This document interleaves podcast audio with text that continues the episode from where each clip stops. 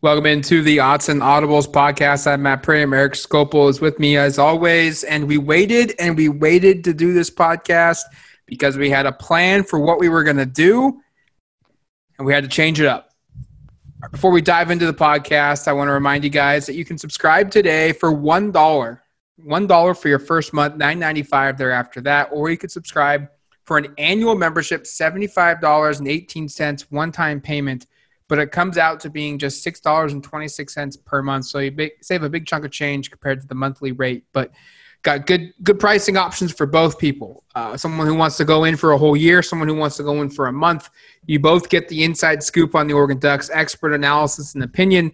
Read all the content across the 24/7 Sports Network, and football camp will be opening up here in the next couple of days. And in about a month's time, the Oregon Duck football program will be looking to repeat as Pac 12 champions. And you can read it all on duckterritory.com.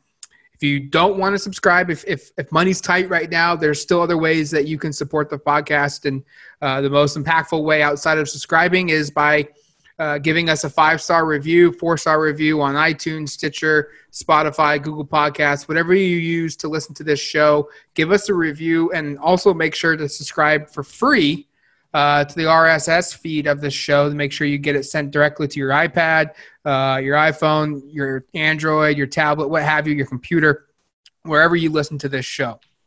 So, Eric, we were gonna we were gonna save this Friday episode and talk about the Oregon 2020 football schedule 3.0. It's crazy. There was there's going to be three different versions now of this 2020 football schedule. We would save this show. We were going to break it all down. Uh, we decided that earlier in the week. It's now Friday at 11 o'clock a.m. Pacific time, October 2nd, and we still don't have a schedule. Uh, it's sounding like the, the league is actually doing something kind of smart where they're going to break it down, uh, released through some college football preview shows Saturday morning, get some exposure, but it would at least be beneficial for the league to come forward and say, hey, you know, a couple days in advance, tune into the Big Noon Kickoff on Fox or tune into ESPN's College Game Day as we break down live the college football schedule for the Pac 12. Uh, but nonetheless, that hasn't happened. The schedule hasn't been released. But we know football is coming. We know football is starting in Eugene in about less than a week's time now when fall camp opens up. And there's some guys that we're really excited to watch play out as they as they push for – uh, starting spots. Yeah, absolutely. And I, have been, if you have not been in Duck territory the last couple of days, I guess shame on you. Check it out. We've got so much good content previewing the season. Uh, but a lot of the stuff has been looking at position battles. I've posted, uh, you know, some of the tough, the, the tightest position battles in the team. I've done depth chart previews this week.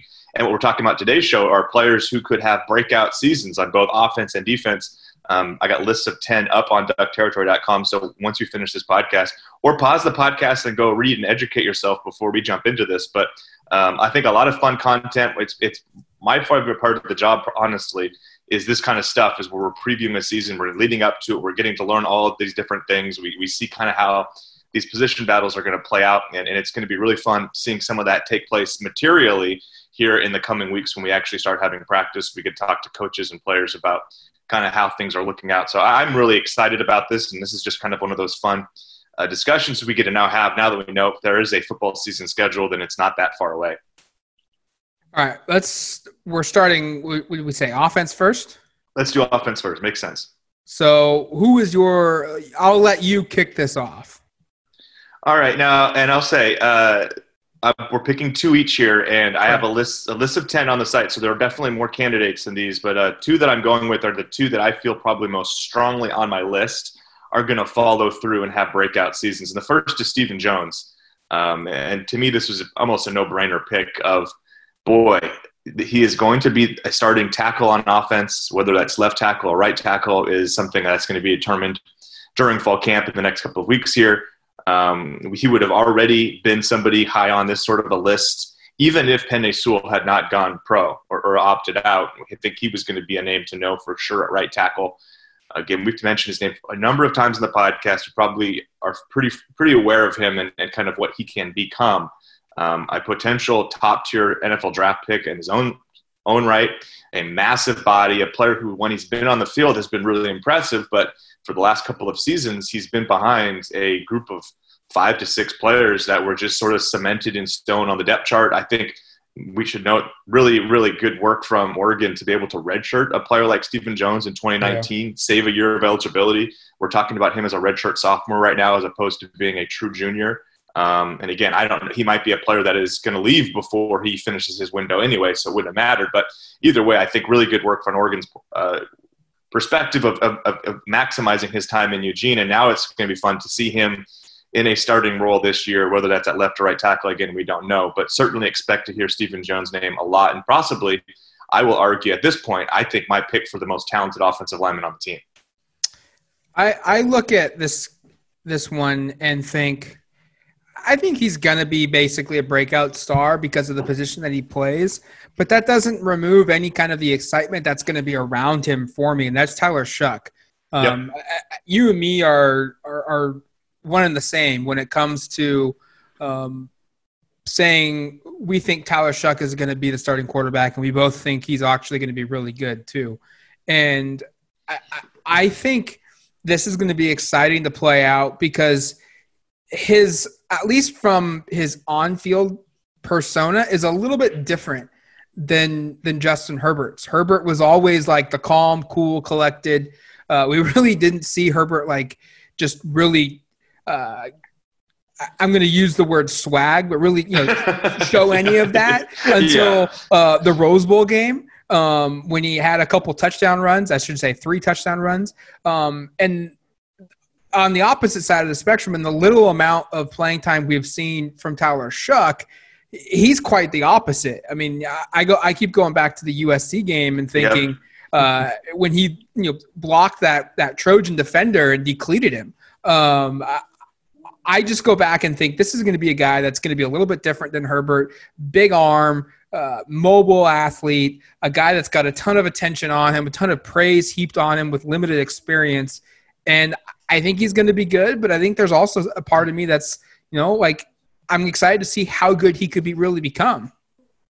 It's funny you mentioned that play because I, I actually went the last couple nights and I've been rewatching some of the YouTube has some great 10 to 12 minute reviews of the games. And that was, I think the last play on the, on the entire clip was, it was a Darian Felix outside run to the left and Tyler Shough's out there. And there's one guy in, in Felix's way. And at this point, the game doesn't really matter, but Shough just lays the guy on his butt. I mean, he decleats him, like you said, and the the, the whole bench goes, goes crazy. I was going to say the sideline go absolutely bonkers, as you would expect for a backup quarterback in a spot like that to throw a block. So, um, you know, and and again, I don't want to analyze what we think can happen here, but you think about in the past we've seen quarterbacks just not be ready for this kind of a moment. I mean, I don't again, I don't want to harp too much on Bra- Braxton Burmeister, who we should note looked okay for Virginia Tech this past weekend.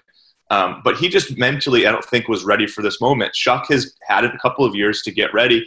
And I also just think, like we're saying here, he's wired a little bit differently. Um, and so I'm, I'm, that was an add on to Matt's pick. I'm not picking Tyler for one of my two because it'd be fun to discuss other players. It's a good pick from Matt there.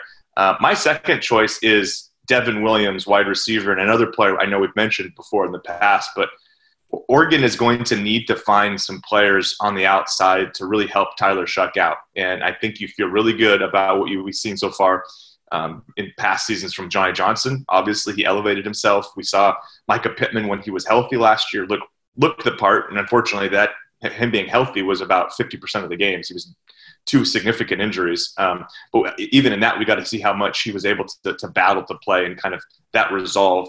And then, of course, we know what we've seen from Jaylon Redd um, they need to find other weapons on the outside. And Devon Williams is undoubtedly the most qualified from a, we'll just say, a talent perspective. If you look at where he was rated as a prep recruit, I believe he's the most highly regarded of anybody on the roster from that regard. I know he didn't do a ton at USC. And then from a physical perspective, you know, he's six foot five, 200 plus pounds on the outside. He's that big body wide receiver. I know Bryan Addison and he are both similarly built. I think Williams is a little bit more thick uh, especially on the upper upper part of his body.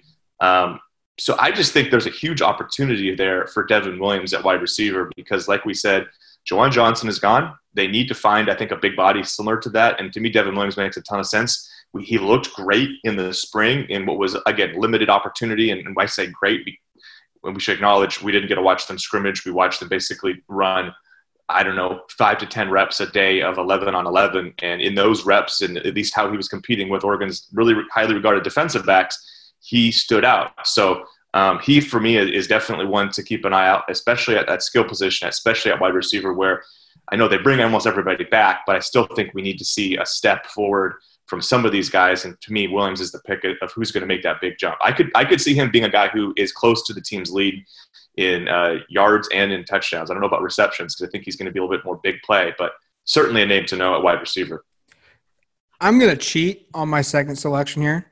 Oh, I'm going to pick. I'm going to pick a position because, quite honestly, like I could see this going three different ways, um, and that's the tight end spot. I, I'm sure. just excited to see who kind of rises up a little bit and kind of assumes the go-to position here. Is that Cam McCormick, uh, a guy where there's a ton of um, potential in Cam? He's just never been able to stay healthy, but now he is healthy. You know, and you knock on wood going into the year. And what's he going to look like?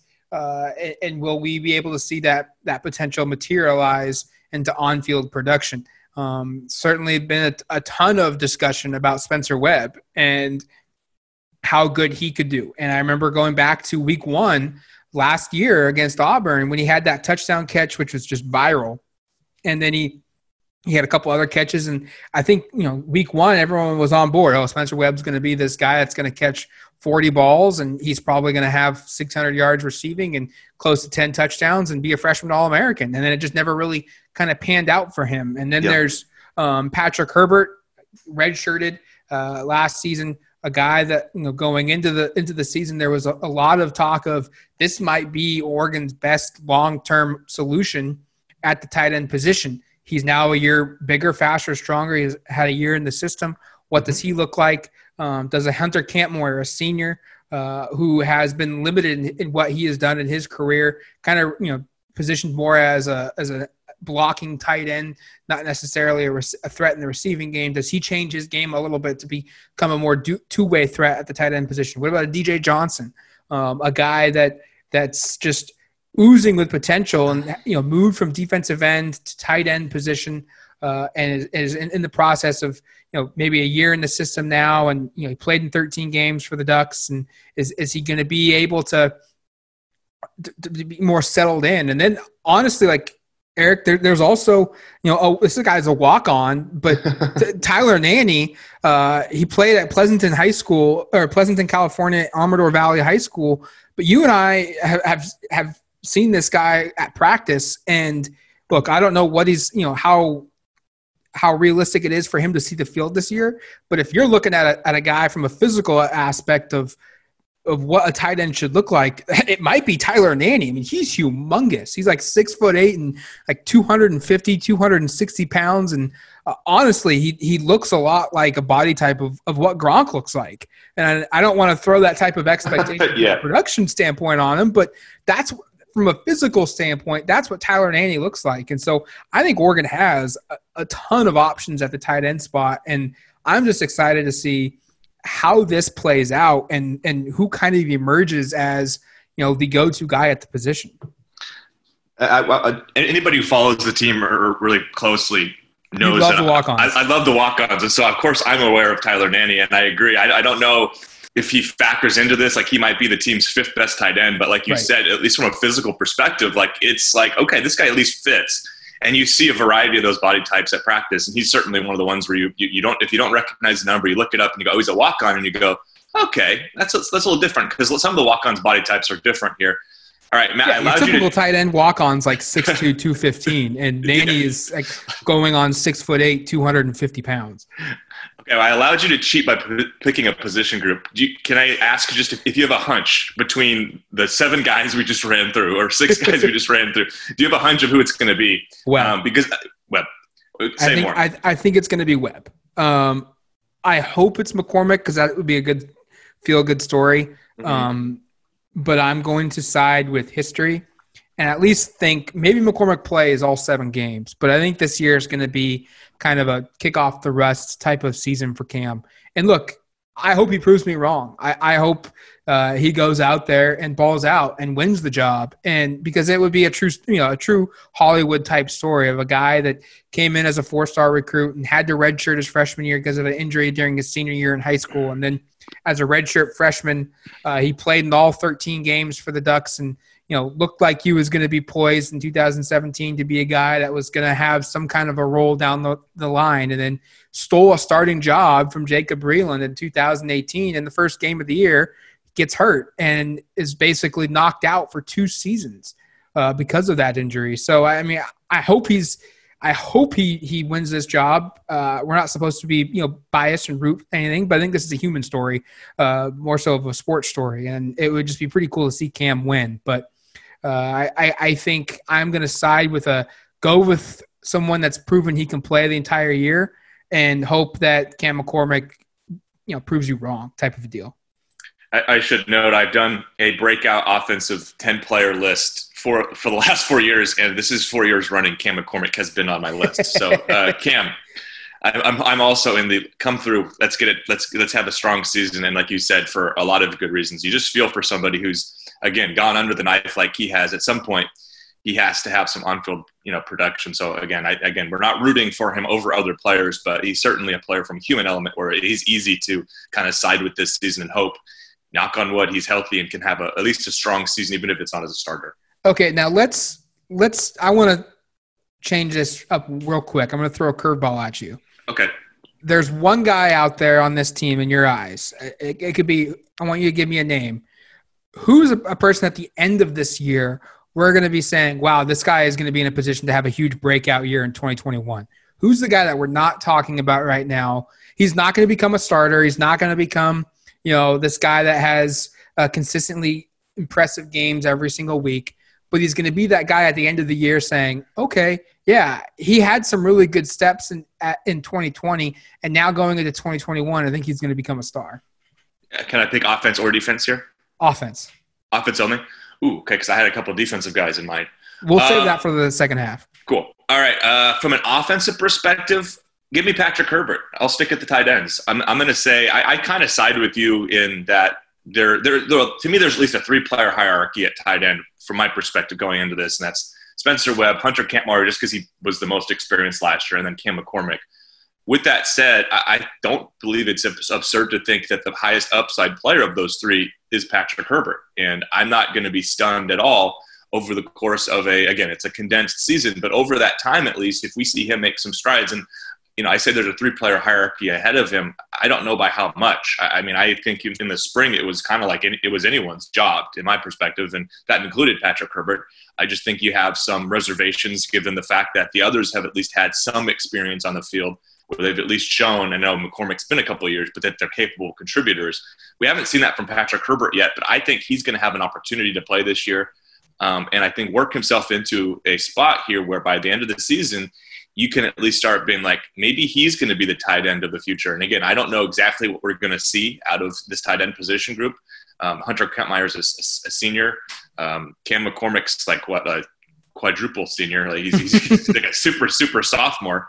Um, so they're, some of these players are older and in theory are kind of on their way out of the program. I think a player like Patrick Herbert has a chance over the course of this season um, to really turn some heads and position himself, like you're saying and suggesting, to be somebody that going into the 2021 season has a great chance to be kind of that breakout player then. I don't know if it's going to be at the start of the season, but I do think you're going to start seeing his name creep up more and more and more over the course of the, the six to seven weeks. I'm going to go to another redshirt freshman, and that's Sean Dollars at the running back spot. I think it's pretty obvious that CJ Verdell, Travis Dye, and Cyrus Habibi-Likio are kind of the three-headed monster at running back for Oregon, and they're obviously going to get a, a, a bulk of the carries. I mean, last season in a in a what was it, 14 game schedule, Verdell rushed for 197 yards, Dye went for 106, Cyrus ran for 85, and then Herbert, ironically, if you factor in some sacks, he had 58 carries. Uh, Darian Felix on, was fifth on the team with 34. He's no longer on the team. Sean Dollars was sixth, so the fifth, you know, the running back five in terms of carries with seven carries, 81 yards. Didn't score a touchdown. Uh, he had nine. He, he, actually started the game, I believe, in the Rose Bowl because of uh, Jaylon Redd's unavailability for that one. I, I just look at dollars and think this is going to be a year in which Oregon knows what they have at running back, but there's also going to be possibly some opportunities to maybe get dollars just a little bit of, of some carries. Maybe it's one game, maybe it's two games. Uh, and, and he racks up maybe 25, 30, 40 carries this year. And the idea, though, is is maybe Verdell's gone after this season. Uh, maybe Travis Dye see you know graduate. He's going to graduate. He's already graduated. Maybe Travis Dye has a huge junior year and goes pro. I don't know. Um, and they need to figure out what they have behind Verdell, Dye, and Cyrus. And I think this is going to be a year in which Sean Dollars, in, in a limited capacity, maybe it's a quarter, maybe it's a series and a couple games, but I think he's going to have some moments where people are going to go, okay, yeah, that might be the future at running back in a couple years. I like that pick. And just one thought here that I was thinking of I, I did include dollars in my breakout candidate list. Um, and the thing that's hard with him is just trying to figure out, and you mentioned it, where's, where are his carries coming from? You know, typically, and we looked at last season, he had all seven of his carries in the Montana and not Nevada games, those kind of mop up duty games right. Oregon wins by a bunch. There aren't, in theory, and again, we don't know the schedule yet. We said at the top of the show, there aren't in theory that many of those kind of games on the schedule. You look at the Pac 12 North, like you could argue that maybe Oregon State and maybe Washington State become kind of those kind of games, but I'm not convinced that Washington State's going to be a rollover game. And I'm frankly not convinced based upon last year's close to the season that Oregon State is going to be either. So I think what Matt said is true, where they might have to figure out a way to incorporate uh, Sean Dollars. It, maybe it's a series every game before the game gets out of hand, or just utilize him on the field as a second running back. Maybe we'll see some of that. I know that was something we talked about in the past, but haven't materialized a ton of where they run multiple running backs um, in the same formation. So um, I'm curious to see where the opportunity comes from, but I think that's a really strong pick in terms of like they will need to at some point figure out who that next running back back is after CJ Verdell. I think a lot of people expect it to be Sean Dollars, but we just haven't really had an opportunity to see it yet.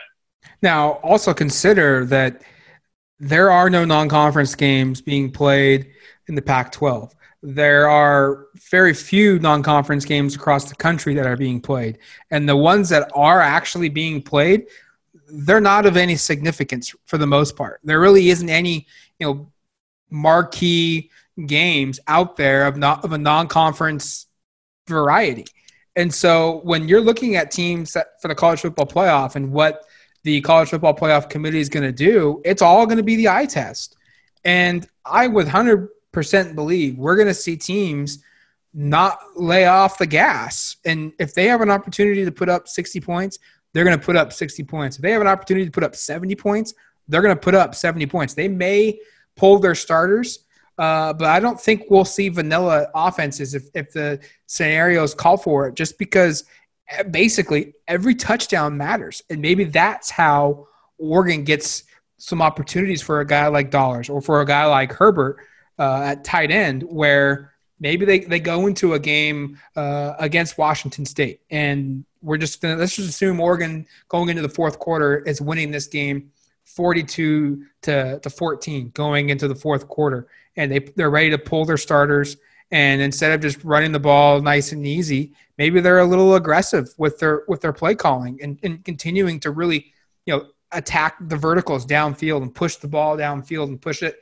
you know to the edge of the field and, and use the running backs and aggressive play calling ways to, to get guys uh, stats and to, to try and score to, to, improve their you know their their eye test.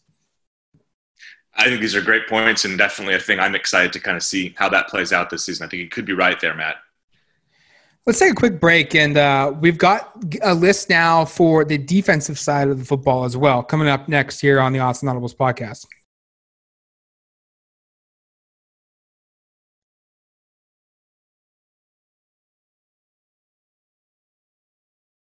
All right, welcome back to the Odds and Audibles podcast. I'm Matt Pramer, Eric Skopil with me, and we're talking kind of breakout candidates on the football field for the 2020 season. We recapped uh, the offensive side of the football. Now let's let's go defense.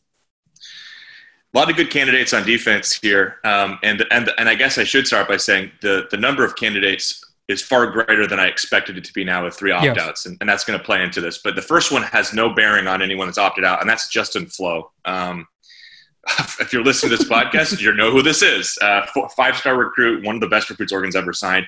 Oregon has an open spot at inside linebacker from Troy Dye's departure. Um, you think about how much Troy Dye has meant over the course of those four years, led the team in tackle every year. I think believe that's the only player in school history who can say that. Um, pretty close to being the school's all-time leader in tackles, despite there being seasons in the past where guys had like 200 tackles in one season. So it was hard to compete with that. And it's kind of like when you're looking at the, the all-time rebounding list and you're reminded in like the 1960s, guys averaged like 17 rebounds a game, like pretty regularly. Um, same kind of thing there. Um, but Justin Flowe is a different sort of talent, and I am not going to say there's not going to be a drop off at inside linebacker because I don't want to create those sort of expectations, even though they're probably already there. But I'm fully expecting this to be Justin Flowe's job, and I know he's going to have to beat out a returner like a Sampson Niu. He's going to have to beat out um, a player like Noah Sewell, another five-star incoming freshman. But my pick is that he's going to be that player, and I think he'll start the season with the first team at inside linebacker. I'm expecting that. I know Kayvon didn't even do that last year. He was behind Gus Cumberlander until Cumberlander uh, blew his knee out. But uh, I'm expecting Flowe to just be good right away and be somebody that you go, yeah, this is the difference between a five-star recruit, these elite elite talent guys, and even those top 100, top 50 linebackers, because Oregon has a number of those guys on the roster, and I'm expecting Flowe just to look and feel a little bit different than those guys. So I'm not surprising anybody with this pick, but I, I similar to what we saw last year with Kayvon, where he comes in with just worlds of hype and expectation. Justin Flowe is going to come in with that sort of stuff, and I think he's going to live up to it, just like we saw Kayvon do. Although I'm expecting it for the entirety of the season. I don't know if there's going to be. I'm not saying he's going to start out being like the best linebacker in the country, but I'm expecting we're going to see similar to what we saw with Troy Dye, where he right away is like, okay, this kid is different and ready to play. I'm staying with the same position because I agree with you about Flowe. I think he's going to be a star. Um, I, though, am going to pick his starting counterpart, not because he hasn't been good in the past, but because he's been overshadowed by Troy Dye. And I think he's going to be overshadowed um, from a fan perspective and probably from a media perspective as well because of the five star recruits that are going to be next to him. But that's junior inside linebacker Isaac Slade. Ma-. Uh, we just call him Isaac Slade. Uh, fifth on the team in tackles with 62. Uh, he was tied for the team last year with passes defended at, with 10. Very good in pass coverage for an inside linebacker. Uh, he was fourth on the team in tackles for loss at six and a half. He had one and a half tack. He had one and a half sacks for the Ducks last season. Uh, Troy Dye himself proclaimed that he will be the next superstar linebacker at Oregon. Uh, now that he, Troy Dye is is no longer with the team, uh, he graduated and is off into the NFL. I, I think Isaac Slade is going to be someone where we gushed a lot last few years about Troy Dye. We're gushing a ton about uh, Justin Flowe, and also Noah Sewell. Obviously, you know those guys are are immensely talented, probably more physically blessed than Isaac Slade is uh, right now. But Isaac has proven it, and he is a guy that just quite honestly hasn't, I don't think, gotten the recognition that he probably deserves for the production that he's produced just because of the guys that have been around him. And I, I think this is going to be the year where so much focus is going to be on those other guys, the younger players, he's going to be the old savvy vet and rises up, and everyone's going to go, wait, I thought it was Flowe and I thought it was Sewell that we're going to be starting in the middle. Isaac Slade Jr. Oh, he's a starter last year. Holy smokes! Didn't even know he was on the team. Now he's a potential, you know, all Pac-12 first team player. I love that pick, and, and I think you're spot on in terms of the perception. And I know this happens with these recruits is that they arrive on campus and they're immediately the best player at their position group. And I expect that Justin Flowe might have like you said, more attention nationally. Noah Sewell certainly, I think, probably does, but I think Isaac Slade, it, like you said, is is certainly capable of taking his game to another level. Um, and to kick, and again, even if he is similar to player as what he was last year, that's pretty darn good. I mean, yep. like you said, I, I, think you go back and like I said, I've been watching the highlight packages. You go back and, and watch those throughout the season, and you're probably surprised by how many times you're hearing his name called in just big moments of, oh, wow, he was the one who made that play behind the line of scrimmage. Oh, wow, like you said, he, he was the one who broke up that pass on third down in coverage. Or, and again, you, could probably argue that a linebacker having that many pass deflections says he maybe needs to work on, on, on the jug drill this year and work on catching some football. But um, he, he is certainly super active in all aspects of the game. And again, I think an under regarded player and an underrated player. If you probably if you had a underrated category on the team, he deserves to be one of the guys mentioned because there isn't as much buzz around him, and that's probably from his perspective, at least the way he's we've seen him take care of business, probably fine. I don't think he's going to object much to having the spotlight placed on another linebacker like he saw last year with Dye, and now he's seeing with these true freshmen. All right, my second and last pick on defense here is one that is impacted by the opt outs, um, and I'm going to go with DJ James. I look at DJ James and think this is a player who, at best this year, was pushing to be on the two deep, right? We all felt really good that it was Thomas Graham, Deommodore Lenoir, and then Mykael Wright in that conversations to be one of those starting corners. DJ James, and, we should also note like Dante Manning and Trikweze Bridges were players that we said, okay, they're kind of depth pieces. They can push and battle to be on the two deep. And then the next year in 2021, whoever's the best of that group probably joins Mykael Wright as a starting corner in 2021 after Graham and, and Lenoir graduated. Well, that whole clock just got ex- expedited, right? We just jumped ahead a season basically with the other two guys moving out, and now James has a ton of opportunity.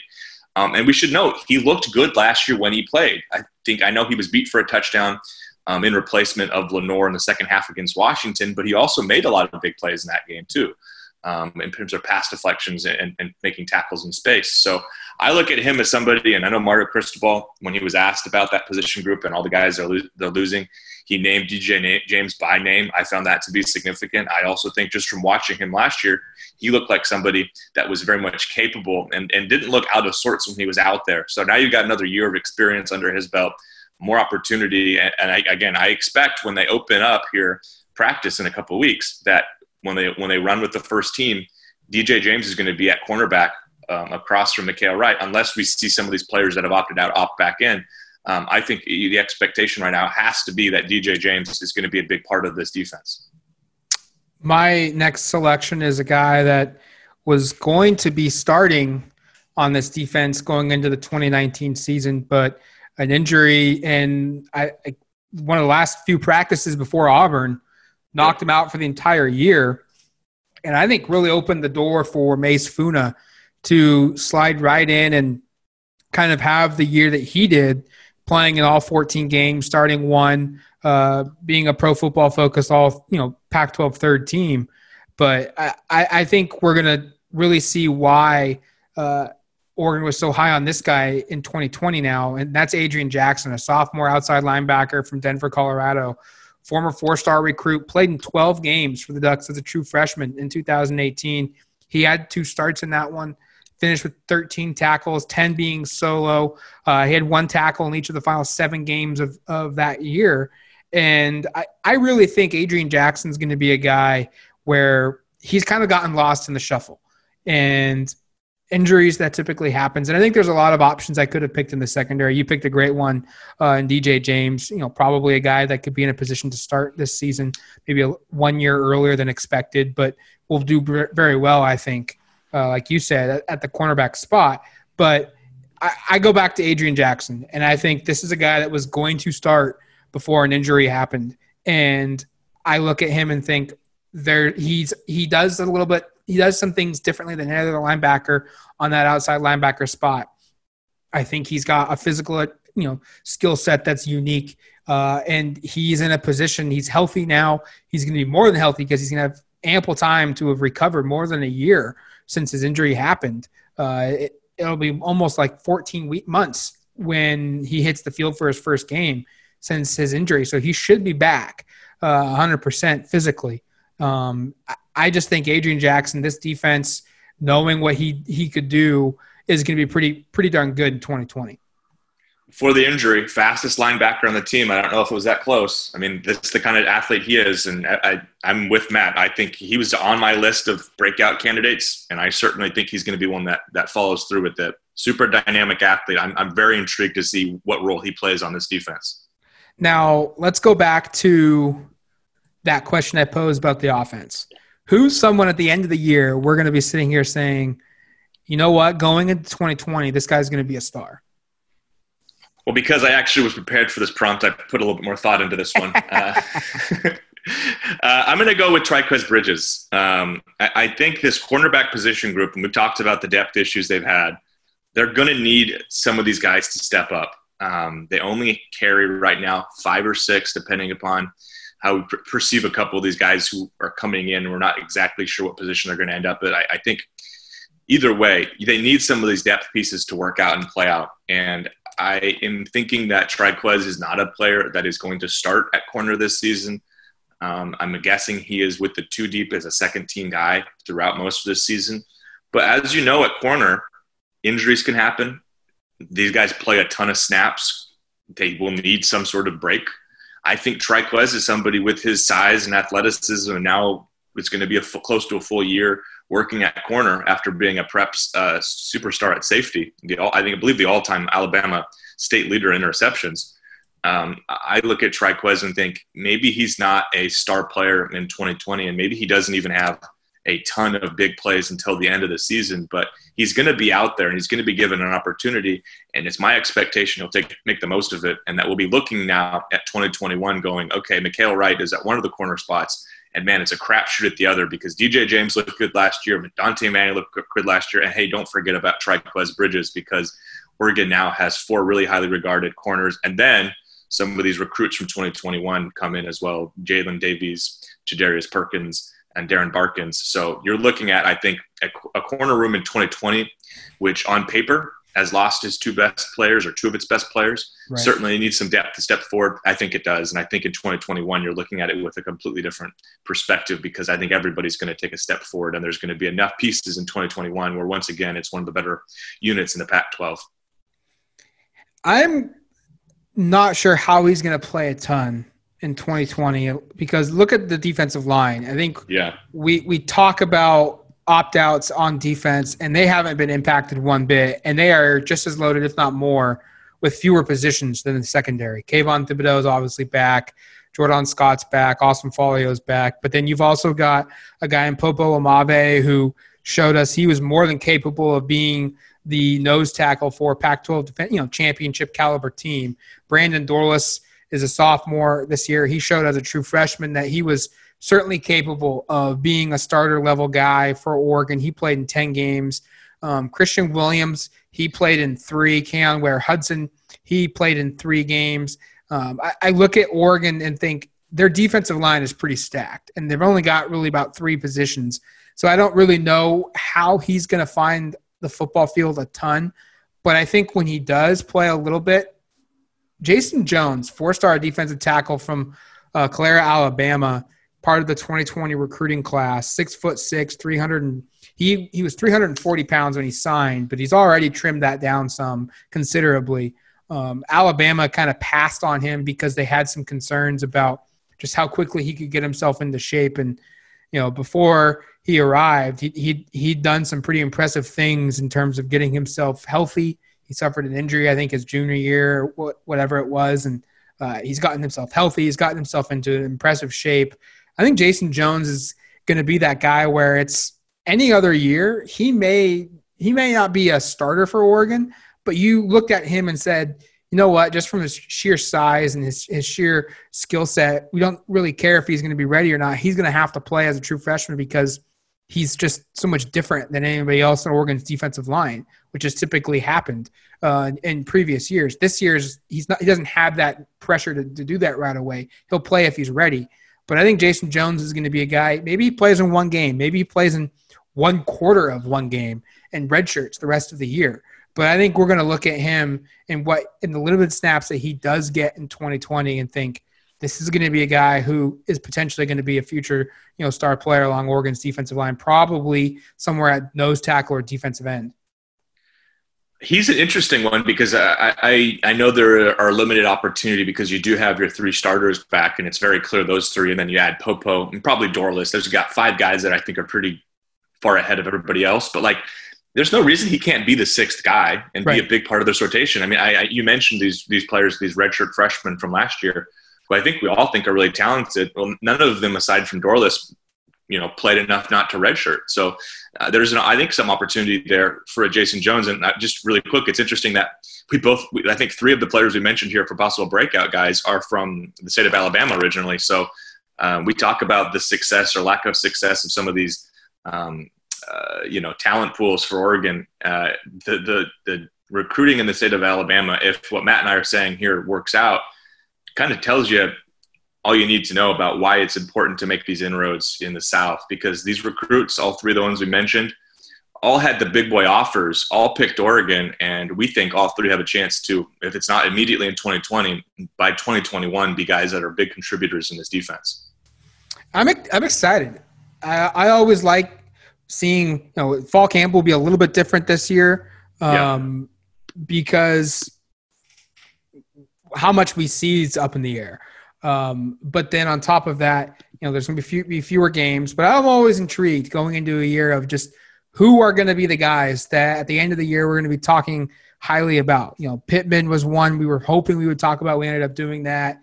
Um, we talked a lot about Johnny Johnson. We talked a lot about CJ Verdell. We talked a lot about Kayvon Thibodeaux. Uh, we, we talked a lot about Mase Funa. Um, there's going to be guys that are, are going to pop up on this roster throughout the 2020 football season that were on our list and quite frankly weren't on anyone's list and kind of elevated their games to become marquee names on this football team. And it's going to be fun tracking that. Uh, let us know who you think could could make this list. If we miss anybody, uh, if if we're wrong or if we're right, make sure to give us a review on the podcast as well. You can do that for free on iTunes, Stitcher, uh, Google Podcast, Spotify, whatever platform you use. And if you want to really support the podcast in the most impactful way, that can be subscribing to duckterritory.com for $1 for your first month, or you can go an annual route and, and save a huge chunk of change over the course of the year for doing that. So for Erik Skopil, myself, Matt Prehm, you've been listening to the Odds and Audibles podcast. Talk to you later, folks.